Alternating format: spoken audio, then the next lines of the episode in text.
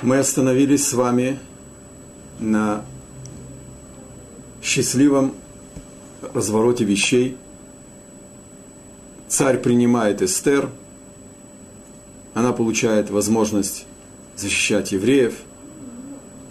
Мы задали вопрос, откуда еврейская девушка, воспитанная в доме у Мордыхая, праведница, пророчица, откуда у ней эта мудрость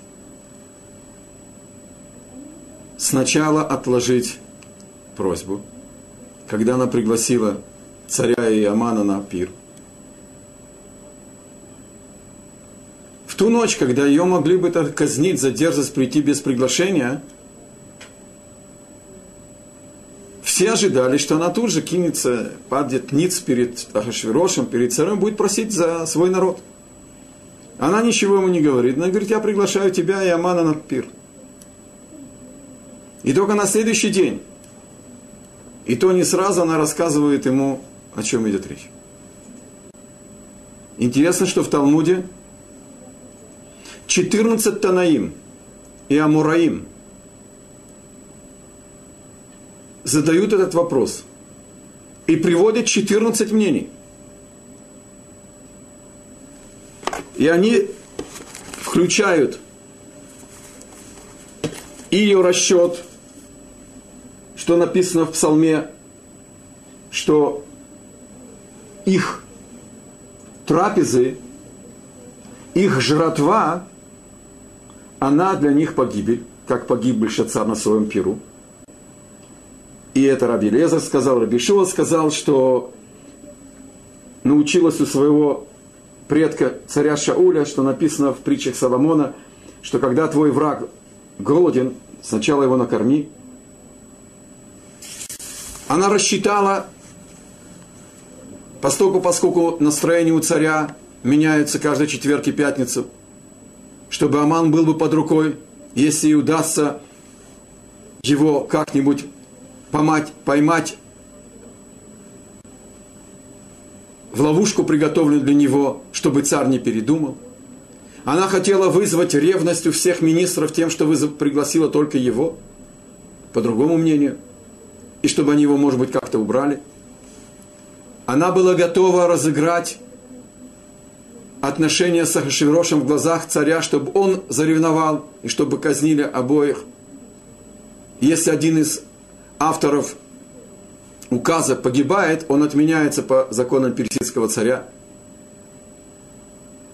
Она взяла в расчет, что если Аман, он второй человек в империи, ему судьба улыбается, он может пожелать захватить власть и, может быть, убрать Ахашвироша и стать первым человеком в империи. И она его тоже пригласила к себе по этому поводу. Она хотела в первый день, ничего не прося, пригласить автора окончательного решения еврейского вопроса, чтобы евреи заподозрили ее в предательстве – Напомним, евреи три дня постятся. На третий день она идет просить за их судьбу. И ничего не произошло. Она устраивает пир с царем и приглашает того, о ком было сообщено Ильява пророка, пророком Мордыхаю, и тот сообщил евреям, кто автор окончательного решения еврейского вопроса в Персидской империи. Чтобы евреи ни на кого не полагались, ни на царицу в царском дворце, ни на что, кроме полагаться на Бога. Чтобы их молитва была абсолютно чиста, абсолютно направлена только к Творцу, как единственному автору, а, а, к адресу для спасения – И пришло 14 мнение и сказала, а какое из мнений верное? И не утворяется и Амал Раби Бар Авагу. И обратился к Ильяву пророка. И сказал, кто же из этих мнений верно? Какое из этих мнений объясняет мотивы поведения Эстер, ответил Ильяу Нави, все правы. Все мнения учла Эстер. Я думаю, что ответ, он напрашивается из нашего короткого обзора.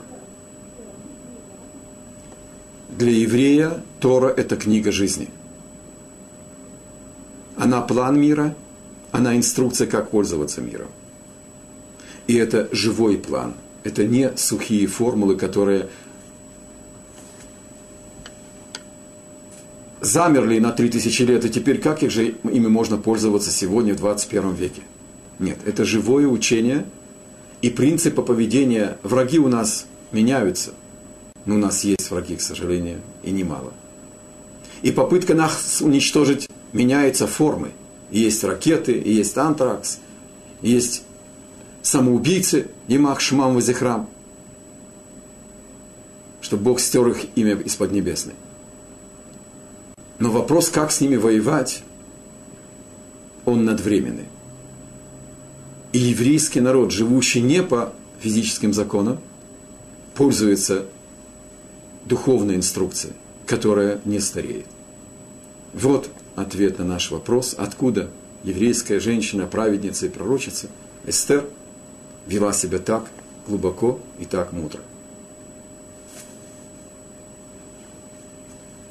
Амана вздернули на том дереве, на которое он пророчил, вздернут Мордыхая.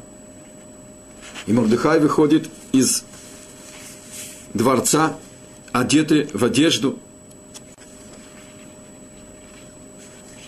И он пишет послание.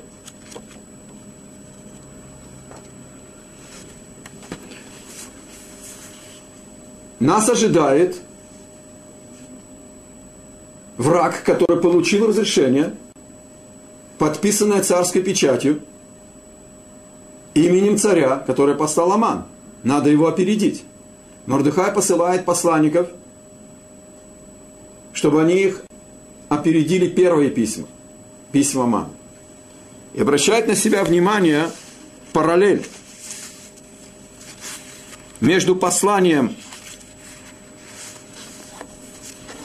Амана, содержанием послания Амана и содержанием послания Мордыхая.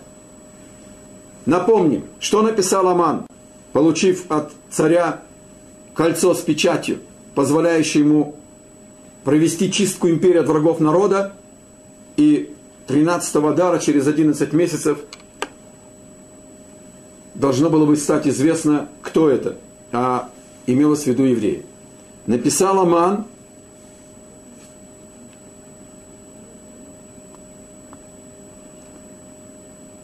И призваны были писцы царские в первый месяц, 13 день его, и предписано все, как приказал Аман, сатрапом царским начальником властей, что над каждой областью, сановником каждого народа, каждой области письменами ее и каждому народу на языке его. Написано было именем царя Ахашвироша и скреплено печатью перстня царского. И разосланы были письма с гонцами во все области царской, чтобы истребить, убить и погубить всех иудеев – от отрока до старца и детей и женщин в один день, тринадцатый день двенадцатого месяца, то есть месяц Адар, а имущество их разграбить. Что написал Мордыхай?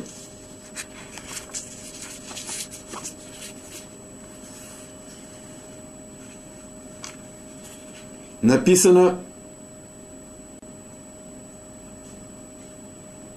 И призваны были в ту пору писцы царские в третий месяц, то есть месяц Сиван, в 23-й день его и написано было все так, как приказал Мордыхай, иудеям, сатрапам и начальникам и правителям областей от Индии до Африки, 127 областям, каждой области письменами ее и каждому народу на ее языке, и иудеям письменами их и на языке их. И написал он именем царя Хашвироша и скрепил печатью перстня царского и отправил письма с верховными гонцами, ездившими верхом на рысаках царских сконных заводов. То есть он взял особые скоростные, так сказать, а, лошадей, чтобы успеть и упомянуты там в устной торе и верблюды скоростные, и ослы, о том, что царь разрешил иудеям каждого города собраться, встать на защиту жизни своей, истреблять, убивать и губить всех вооруженных из народа, из областей тех, кто готов был напасть на них с детьми и женами и разграбить имущество их. Мы говорим, что перевернулся жребий в Пурим. И параллель между письмами Амана и Махшму и Мордыхая, они отражают духовный закон истории. За что боролись, на то и напоролись, это по-русски. Но здесь скрывается еще большая глубина. Во-первых, обратите внимание, что здесь появляется уже письмо, обращенное к евреям. У Мордыхая присутствует перечисление 127 стран, а не только главам областей и те, которые, так сказать, были близки, и Аман рассчитывал, что они его послушают. По мере своей, так сказать, любви, в кавычках, к евреям. Но мудрецы спрашивают, устная Тора спрашивает, почему Мордыхай не ограничился просто, чтобы их изгнали? Нейтрализовать. Почему Мордыхай пишет и для нашего гуманного уха резкие вещи, уничтожение. Во-первых, всех врагов евреев, и упомянуты и дети, и старики, и женщины, так как у нас, как против нас было упомянуто.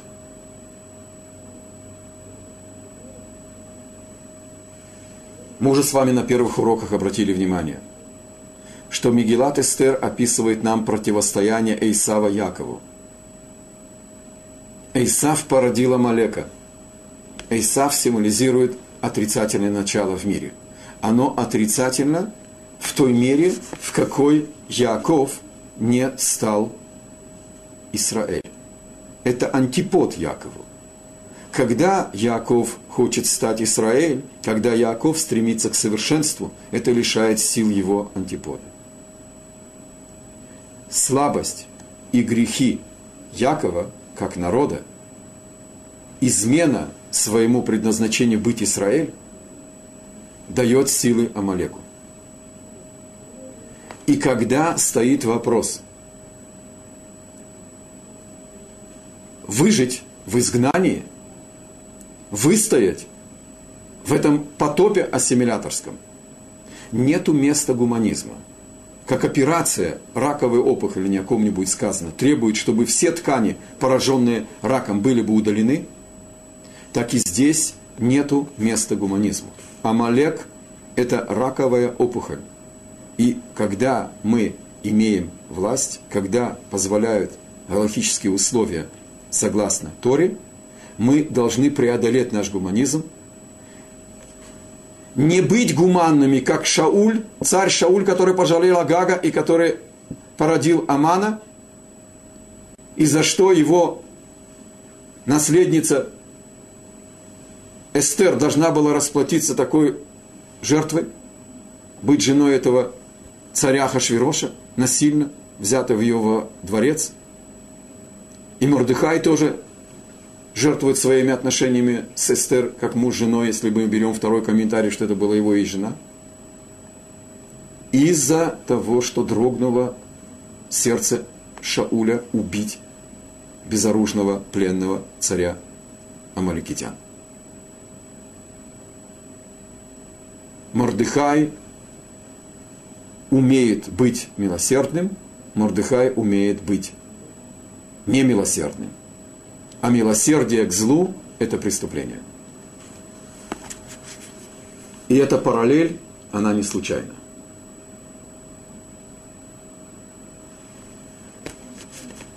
А теперь еще глубже.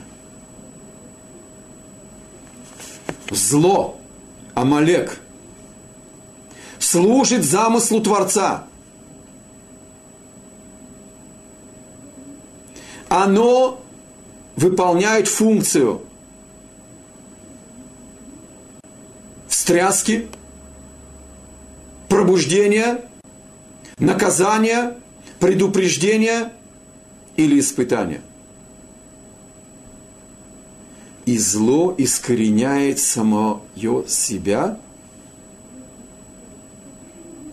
само себя из себя. И мы уже обратили на прошлом уроке внимание, как он был казнен на том дереве, которым приготовил для Мордыхая. Со всеми сыновьями, которые участвовали в редакции этого доноса, чтобы прекратили строительство храма. Со всеми своими продолжателями.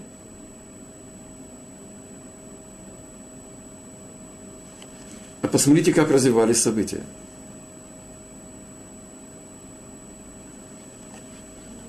Местное население, которое пыталось силой уничтожить тех, кто строили храм, возграждали его после разрешения царя Кира. А Аман и его сынишки были устроены в Эрец Исраиль в то время, в Израиле. Не смогли нас силой вооруженной оружием заставить нас прекратить строительство храма. Тогда написали донос. И послали Амана быть ходатаем. Этот гениальный комбинатор, выяснив отношения сил, устанавливает близкие отношения с Вашти, тогдашней женой Ахашвироша, и получает через ее ненависть к евреям доступ к сердцу Ахашвироша – и дает совет не отменять указ Кира, разрешивший строить храм, а приостановить строительство храма.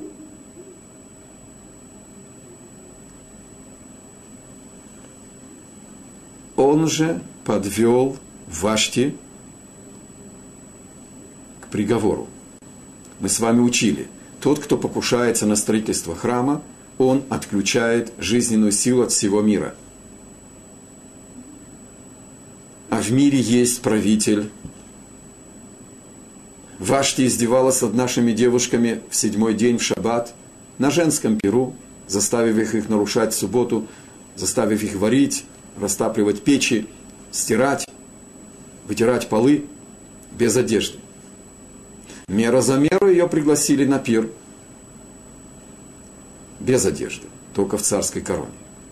А затем, разгневанный отказом, Ахашвирош по совету кого казнит Вашти? По совету Амана. Аман пророчил место своей дочери. И он дает совет казнить Вашти. И освобождает место Эстер.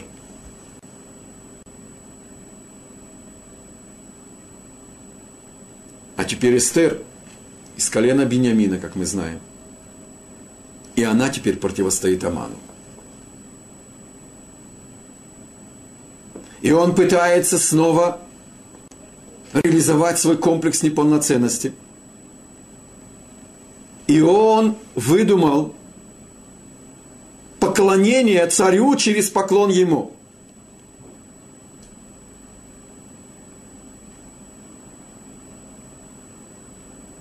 Из-за из этого упрямства из-за этого сумасбродства он сталкивается с Мордыхаем. И Мордыхай ему не кланяется. Мало того, ему не кланяется, значит, ему в морду тычет векселем, напоминающим, что он раб его. Обратите внимание на ход событий. Аман действует согласно своей гордыне, своей, своего коварства, своей подлости – и он выполняет свое предназначение. Он освободил место Эстер, убрав Вашти. Ему, правда, удалось остановить строительство храма.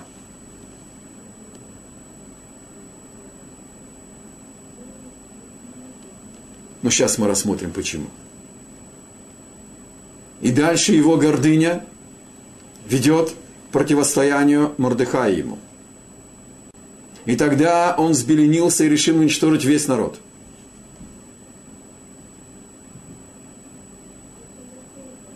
Гениально построенный сатанинской демагогией донос, не оставивший Ахашвирошу возможность увильнуть. Получает право уничтожить всех евреев. Кидает жребий, боится нашей истории. Хочет уничтожить не просто Мордыхая, а народ Мордыхая.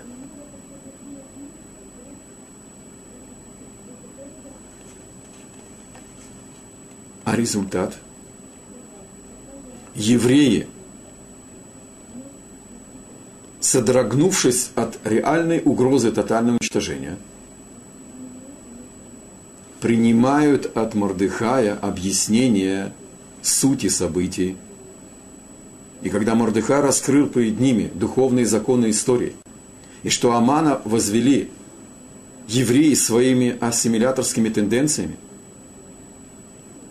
и что угроза тотального уничтожения не из-за упрямства Мордыхая, а из-за того, что евреи более 50 лет тому назад убили пророка в храме, и более 40 лет назад поклонились изображению Навуходнецера, и более 9 лет назад пошли на пирах Ашвирошу, а более 30 лет назад не поехали строить храм еще до этого.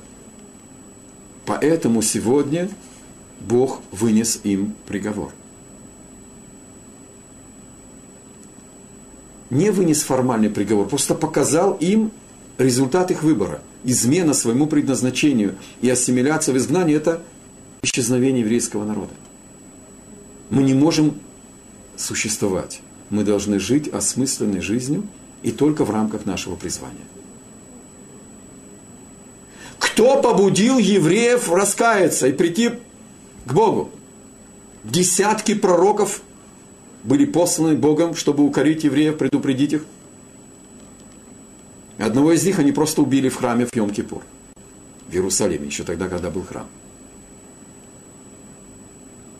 А товарищ Аман Амдатович со всем своим коварством, со всей своей лютой ненавистью патологической к нам,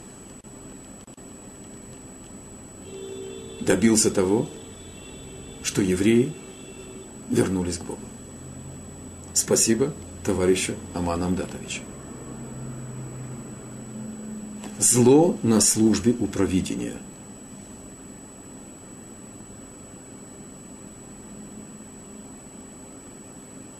За что же его наказывать?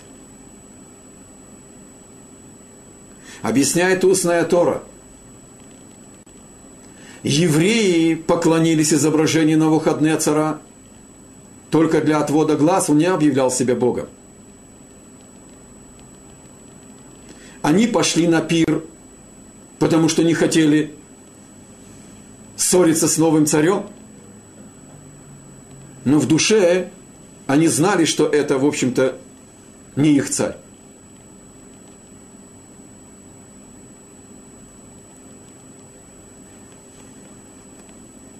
За измену Богу в сердце им был вынесен приговор – чтобы испугать их. Но нереально. Аман же задумал реально уничтожить евреев. Если бы события бы не развивались так, как нам описывает Меглат Эстер, этот нелюдь бы уничтожил бы всех до последнего, без мешкания. Зло наказывается за инициативу. Если бы оно действовало по воле Бога, если бы Аман бросил бы жребий, ему открылось бы, что надо спасти евреев, и что их нужно только пугнуть,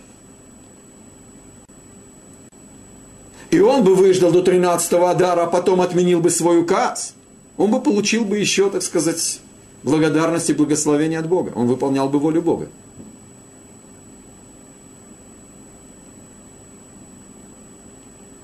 Смысл изгнания – наказать и воспитать, а не уничтожить. Помните, как Мордыхай согласился с Эстер? Она сказала ему, дорогой Мордыхай, уважаемый мой учитель и муж, лучше, чтобы евреи один Песах, один Лейла Седр не ели мацу, чем потом все Песахи не будет кому есть мацу. Тора дана народу, чтобы жить по ней – а не умирать за нее.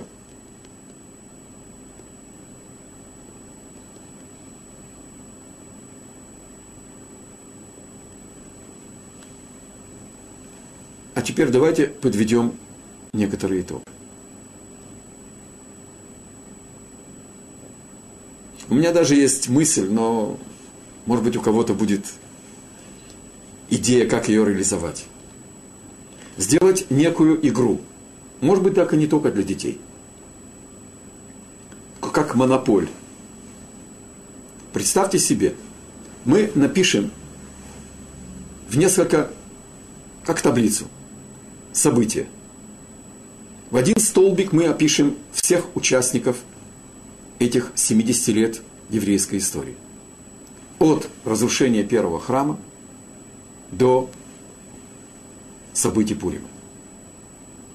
Потому что после того, когда получили евреи письмо Мордыхая, они взяли в руки оружие в тот роковой 13-й день, 13-го Адара, который мы скоро будем на следующей неделе праздновать, и перебили 75 тысяч амеликитян. Без жалости. Так и было сказано Богом. Амалека нельзя жалеть. И это было исправление ошибки и жалости, которую проявил царь Шауль.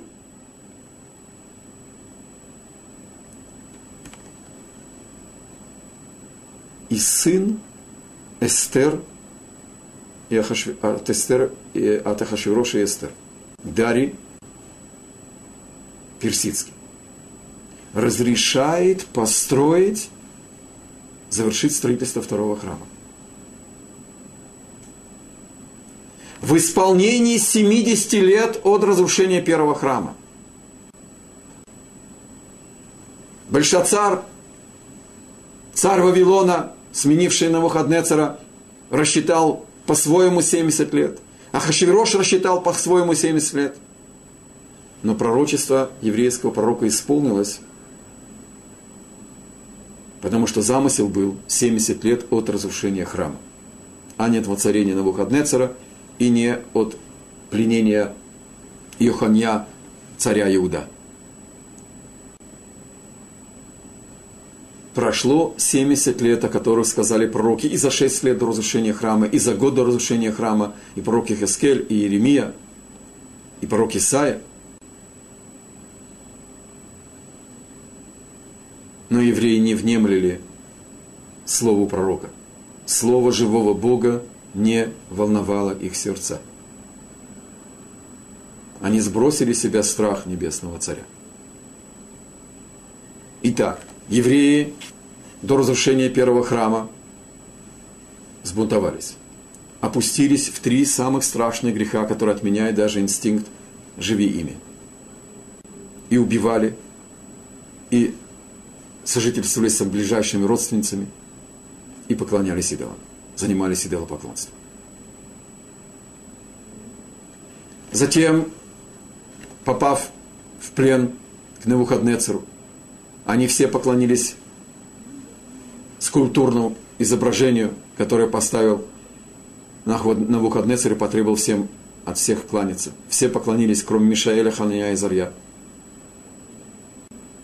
Три еврейских царевича не поклонились. Их кидают в печь. Бог их спасает. Затем меняются власть, и приходит Дарий Медийский, и объявляет в своем царстве приказ 30 дней молиться только ему, как посреднику, а не своим богам.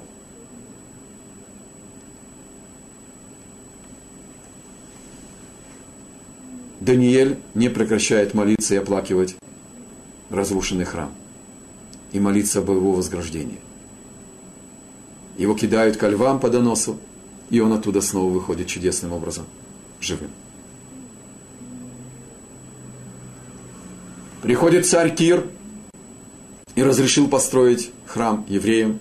42 тысячи человек с нееврейскими женами, с нееврейскими детьми поехали из нескольких миллионов. А несколько миллионов остались в изгнании. Царь Кир уступает власти Хашвирошу. Все, что мы с вами учили. Каждый из упомянутых участников этих событий –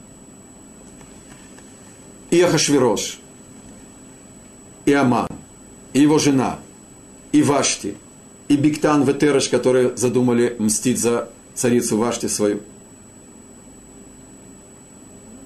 И еврейские мудрецы, и еврейские дети, и те из народа, которые остались в изгнании, и царь Кир, и те, кто доносили на Даниэля, и царь Дарий Медийский, и Навуходнецер, и Большацар, и Мишаэль Хананя и Зарья. Каждый действовал по своему соображению, в силу своей мудрости, своей верности Богу, своей силе души, своей самопожертвованности или своей слабости, и своим желанием пожить и уйти от ответственности. Выкрутиться, устроиться, не задаваться вопросами о смысле жизни. Тяготеться своим еврейством. Тяготиться своим еврейством. Испытывать некомфортное состояние. Давайте в период глобализации мы все люди Вселенной. Неважно какого-то племени, неважно какого ты рода. Уже не важно какого ты и пола, уже вообще ничего не важно. Дайте пожить. Нет ничего нового под солнцем. Если мы напишем в один столбик всех участников этих событий, а затем все их намерения, все их расчеты, и мы получим таблицу, еще наложим ее на время, когда каждый что делал и что он имел в виду. А потом мне подумалось взять небесно-голубую краску, как нить на нашем знаке отличия нашей одежды, нашей погоны, избранный отряд, цицит. И провести через все эти выборы, через все эти действия, через все эти замыслы, через все достоинства и все недостатки, и все грехи, и все преступления, волю Бога. И мы откроем сокрытое – Мегилат Эстер называется свиток Эсфири. И мы с вами учили, что можно его прочитать «Раскрытие сокрытого». Мы увидим воочию, что все выполняли волю Бога. Кто своими руками, кто своим горбом. Неудачный перевод выражения на языке Торы.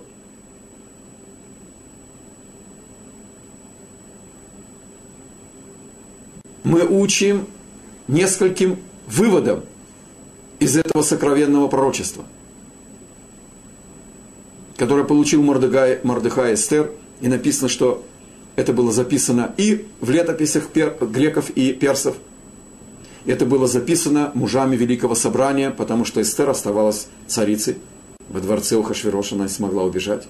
Мордыхай вернулся, когда получили возможность евреи теперь уже окончательно достроить второй храм, он, конечно, вернулся в Израиль, упомянут в наших источниках Мордыхай Софер. И записано это было мужами Великого Собрания. Пророчество, которое получил Мордыхай Эстер. В этом уникальном пророчестве раскрывается роль евреев в своей судьбе.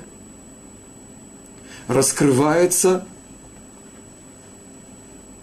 как зло искореняет само себя и как оно тоже служит Богу. В этом уникальном пророчестве раскрывается единство Творца, что только Он управляет миром, и что только Он господин в этом мире. Только для того, чтобы привести к конечному результату, есть несколько путей. Есть путь короткий и прямой, когда мы действуем по воле Бога – когда мы пользуемся миром по инструкции, мир гармоничен, он идеален, он прекрасен. И у нас был храм, у нас были пророки, у нас были цари-мудрецы. Мы были центром мудрости всемирной во время царя Давида и царя Соломона. Весь народ жил в Израиле, и земля давала тройной урожай каждый шестой год.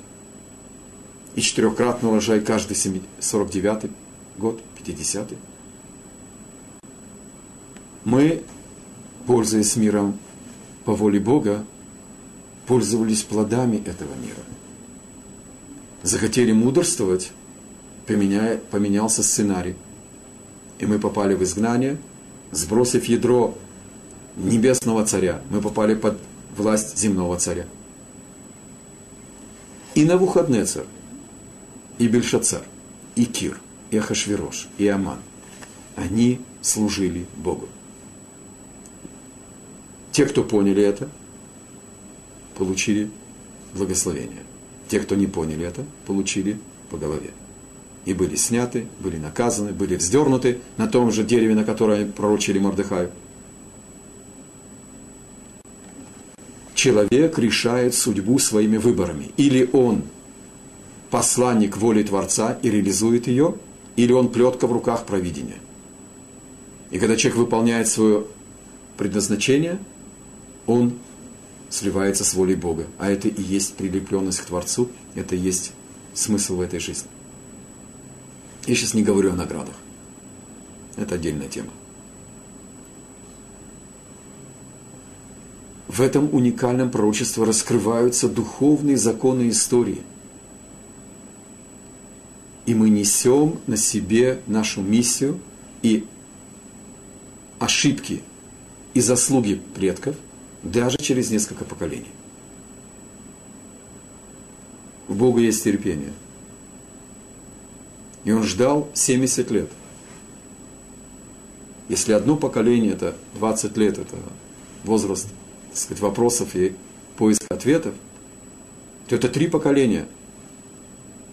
Три поколения прошло после разрушения первого храма. И мы прозрели, поздновато, мы заплатили жуткую цену ассимиляции. Мы заплатили страхом, смертельным страхом, который объял сердца всех евреев, потому что никакого избавления не было видно. Реальным путем, человеческим путем, естественным путем. То есть все действуют по своему усмотрению, по своим расчетам но на самом деле они выполняют волю Бога. Те, кто удостаивается, они являются реализатором ее. А те, кто нет, они ее выполняют даже, как я уже сказал, неудачно это перевод, своим горбом, своими наказаниями, своими страданиями. Даже своей казни.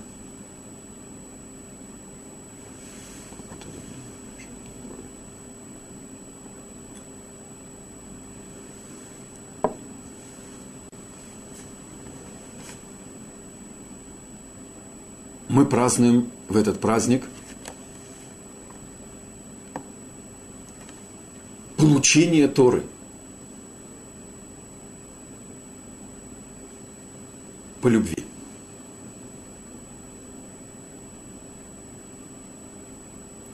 Откуда мы это учим?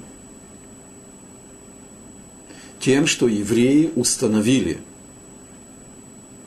праздник. Это зашифровано в Мегилат Эстер интересными словами. Написано, и у евреев, и евреям было свет и радость, и это тоже синоним радости сосон, и было что-то самое главное. Это, конечно, шифр. Поясняет устная Тора. Евреи удостоились Торы, Ор, свет – это Тора. То есть они смогли наконец-то изучать Тору, это было запрещено. Они установили праздник, это Симха, это Йомтов. Они смогли снова обрезать своих детей, это Сосон.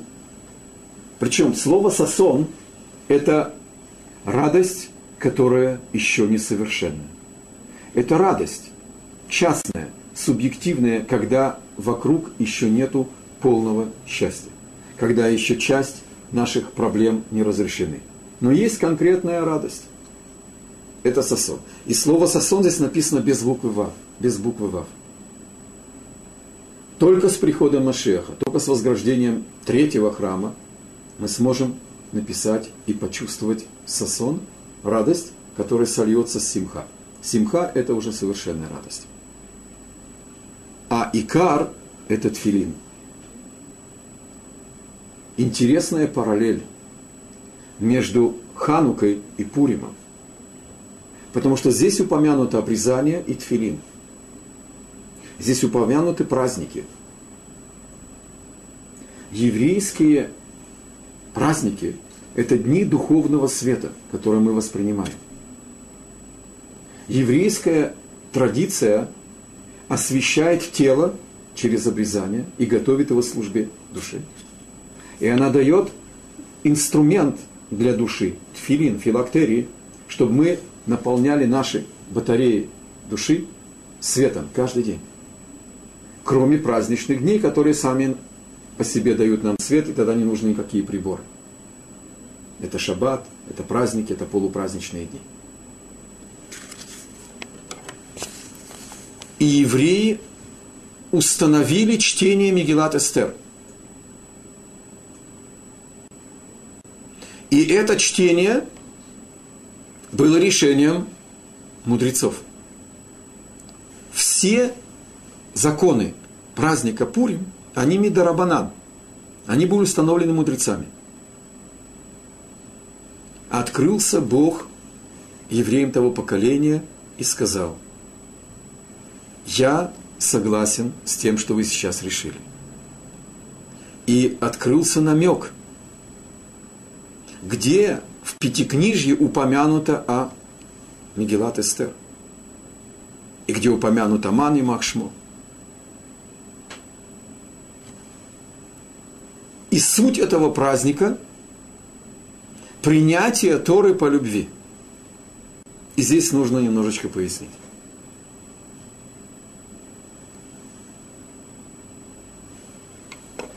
Перенесемся к получению Торы. Первый раз. На горе Синай. Евреи сказали на Асева Нишма, услышав от Бога предложение взять на себя ответственность и жить согласно воле Бога. И для этого жить по всем законам, по всем повелениям, обязывающим действовать положительное – и запрещающие действия, действия другие, повелительные запретительные заповеди, с необходимостью войти в пульт управления мира и давать отчет каждый год за все, что ты сделал, за все, что ты сказал, за все, что ты услышал, за все, что ты подумал, за все, что ты почувствовал. Все народы сказали слишком тяжело, слишком ответственно. Мы сказали на Асева Нишма. Мы начнем выполнять, а потом изучим более глубоко. Мы доверились Богу в момент дарования Торы весь народ слышал две заповеди, потом испугались, послали Моисея завершить этот контакт. Бог на горе Синай, когда передал им всю устную Тору, поднял гору Синайскую и сказал, или примите Тору, или я пущу на вас эту гору. Хорошенькая свобода выбора, верно? Спрашивают мудрецы, зачем нужно было Богу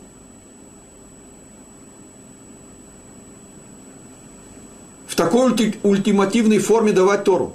Зачем нужно было угрожать? Они же сказали на Асавинишма, они сказали, мы начнем выполнять еще до того, когда изучим глубоко. Они уже были избраны Богом и пережили, так сказать, воскресение из мертвых, они были на уровне первого человека до греха, если бы не согрешили золотым тельцом. Объясняет устная Тора. Бог не угрожал. Он им объяснил их новое состояние. Бог обусловил существование мира жизнью евреев по Торе. В общем-то, он имел в виду всех людей – и предложил всему человечеству. 70 народов были на этом, в этом контакте. И еврейский 71. 70 не захотели, тогда возложена была эта миссия на еврейский народ. Бог посмотрел в Тору и построил мир и оговорил, что существование мира зависит от того, что есть народ, который живет по Торе. Открыл Бог евреям, вы, выбрав вашу миссию, теперь не можете жить не по Торе. Если вы перестанете жить по Торе, вы канете в хаос, и весь мир вернется в хаос. Это условие существования – Но тогда мораль из Праги говорит, еще более заостряется вопрос. Тогда вообще не было выбора. Если принятие Торы необходимо, как человеку необходимо дышать, о каком выборе может идти речь? Так что это за заслуга евреев, которые сказали на Асева Нишма, сказали, начнем выполнять, а потом будем изучать? У них не было выбора. Им открыли, что это необходимо как дыхание – и закончился союз. Говорит Маораль из Праги.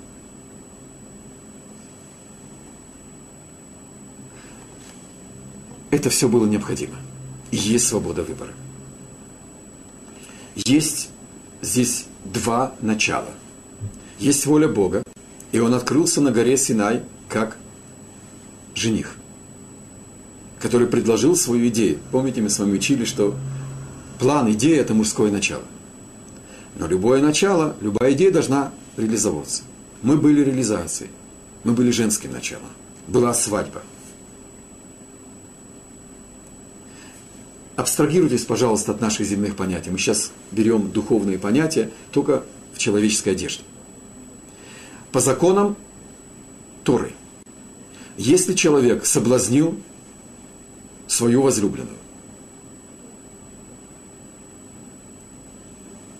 влюбился в кого-то, она его не желала, он ее соблазнил. Он может с ней развестись, после того, когда он решит с ней связать свою судьбу. Если человек изнасиловал кого-то, не дай Бог, и она согласна с ним быть вместе, он не может с ней развестись. Если бы евреи приняли Тору согласно своего понимания, когда они сказали, начнем выполнять еще до того, когда изучим – они бы остались бы с возможностью сказать, мы думали, что это нам по силам, а теперь мы пришли к выводу, что это не по силам. И сбросить с себя этот союз, расторгнуть его. Постольку, поскольку Бог знал, что этот союз нерасторжим, Он ввел элемент насилия. Напоминаю, мы сейчас говорим грубыми понятиями человеческими о духовных вещах – тончайших.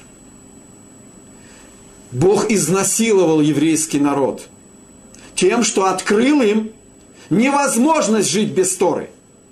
Он раскрыл им суть, что мир связан с этим планом, с этим замыслом, с этим нашим поведением.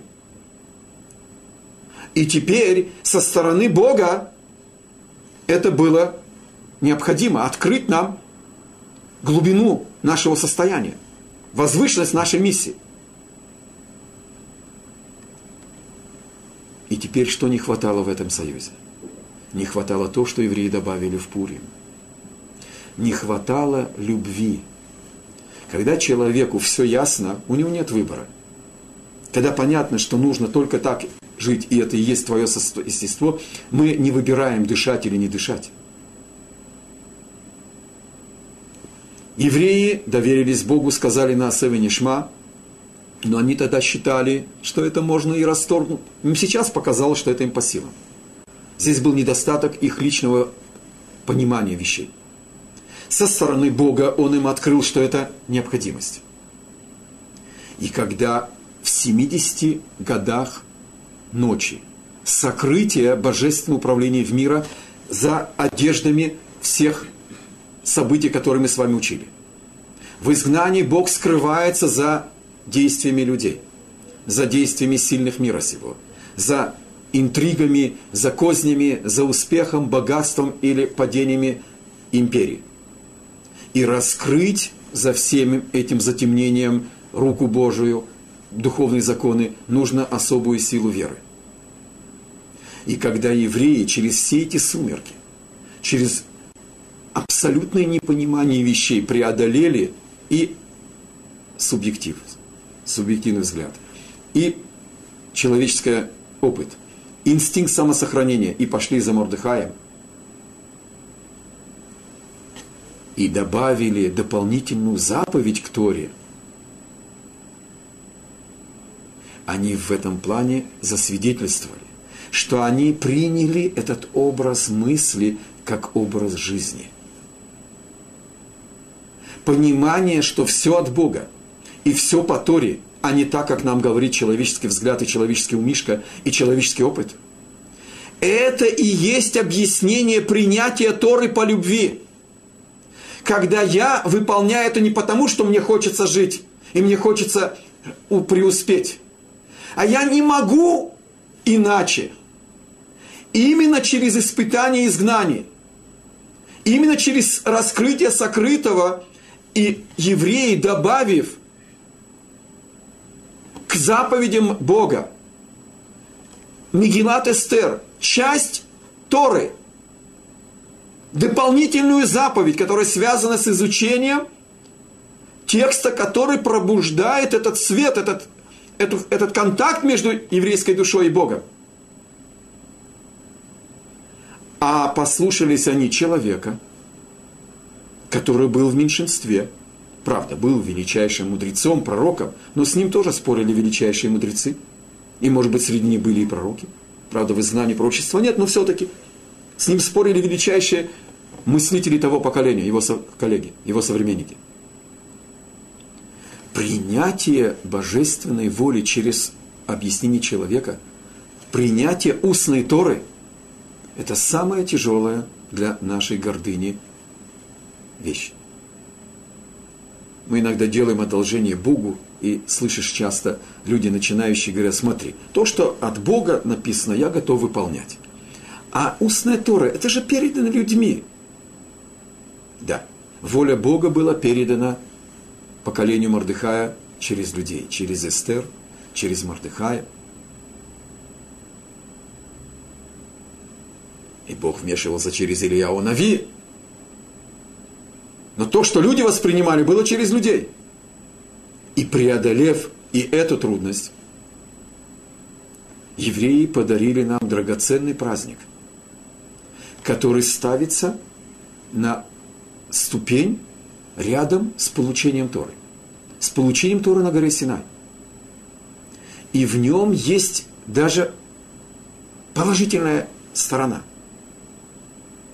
преобладающая – над получением Торы на горе Синай. Потому что здесь появился элемент любви. Когда человек не связывает свою связь с любимым наказанием, трудностью, возможностью, когда человек любит всеми свои, всем своим естеством, всем своим сущностью, всей своим телом и душой и не может жить иначе в Пурим завершилась связь между Богом и его избранным народом. В Пурим весь мир был спасен. И как следствие было возграждение храма. И нам был дан еще один шанс исправить грех первого человека и привести весь мир к совершенству.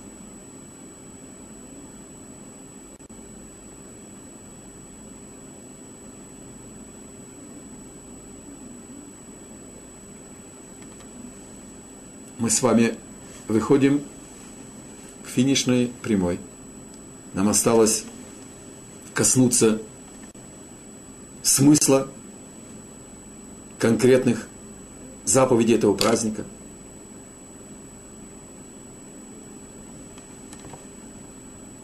Я бы за оставшееся только время хотел бы попросить у всех слушателей. Это уникальная заповедь чтения Мегилат Эстер – и она уникальна также и тем, что это случай исключения, что даже не понимая ни одного слова на языке Торы, только подставив свою душу под свет этих слов, которые читаются в Миньяне, постарайтесь прийти на Миньян. Неважно, каково ваше отношение пока еще к еврейству, к Торе и к Богу. доверьтесь 33 векам еврейской жизни, еврейской сути. И дайте своей душе воспринять этот цвет. Подставьте нашу душу под поток этих звуков. Даже, повторяю, ничего не понимая. Здесь не заменяет перевод. Не надо читать перевод. Надо услышать чтение Мегелат Эстер, насколько это возможно в условиях миньяна, из свитка, пергамента, чтобы набраться силы воспринимать божественную волю, передаваемую мудрецами. Бог установил бессмертную эстафету от Моисея до наших дней. И у нас есть поименная цепочка, уникальное духовное генеалогическое дерево. Всех учителей и всех учеников, и всех учеников, которые стали учителями, эти их ученикам до наших дней. И в каждом поколении – даже если в нашем поколении нету пророков, у нас есть те, кто приняли эту эстафету, и они выполняют функции наших учителей. И только по их пояснению, какими путями действовать и как находить решение наших проблем, и как понимать непонятные места и отвечать на возникающие вопросы – при всем прогрессе 21 века, со всеми новейшими открытиями, и клонирование, и трансплантация органов, и эмбриология, Тора имеет эталонные ситуации, которые дают нашим мудрецам возможность отвечать на все вопросы жизни, даже самые жизни трепещущие